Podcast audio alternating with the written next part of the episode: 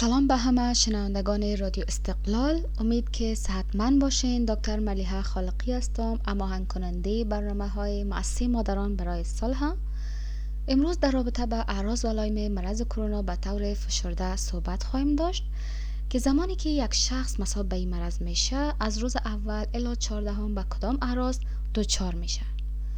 اعراض و علائم ابتدایی مرض در روز اول و دوم مشابه به یک سرماخوردگی بوده و شخص هیچ نوع خستگی و تب نمی داشته باشه.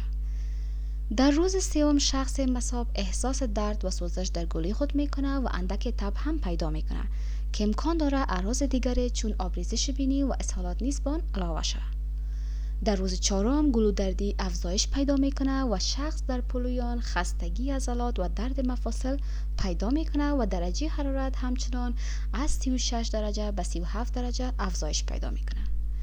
در روزهای پنجم و ششم درجه حرارت از 37 بالاتر شده و شخص صرفه های خشک پیدا کرده و شخص شدیدا احساس خستگی همچنان می‌کنه. که ممکن است با یک تعداد عراض دیگر چون اسهالات، اصرت تنفس به شکل تدریجی تعقیب شود.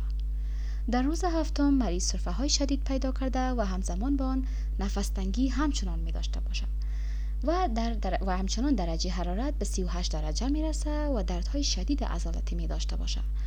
اکثر مریض ها ممکن است در stage به شفاخانه رجوع کنند. در روز هشتم مرض ممکن سیر وخیم داشته باشد و درجه حرارت بالاتر از 39 درجه سانتیگراد شده و مریض از نفس تنگی زیاد شکایت می داشته باشد.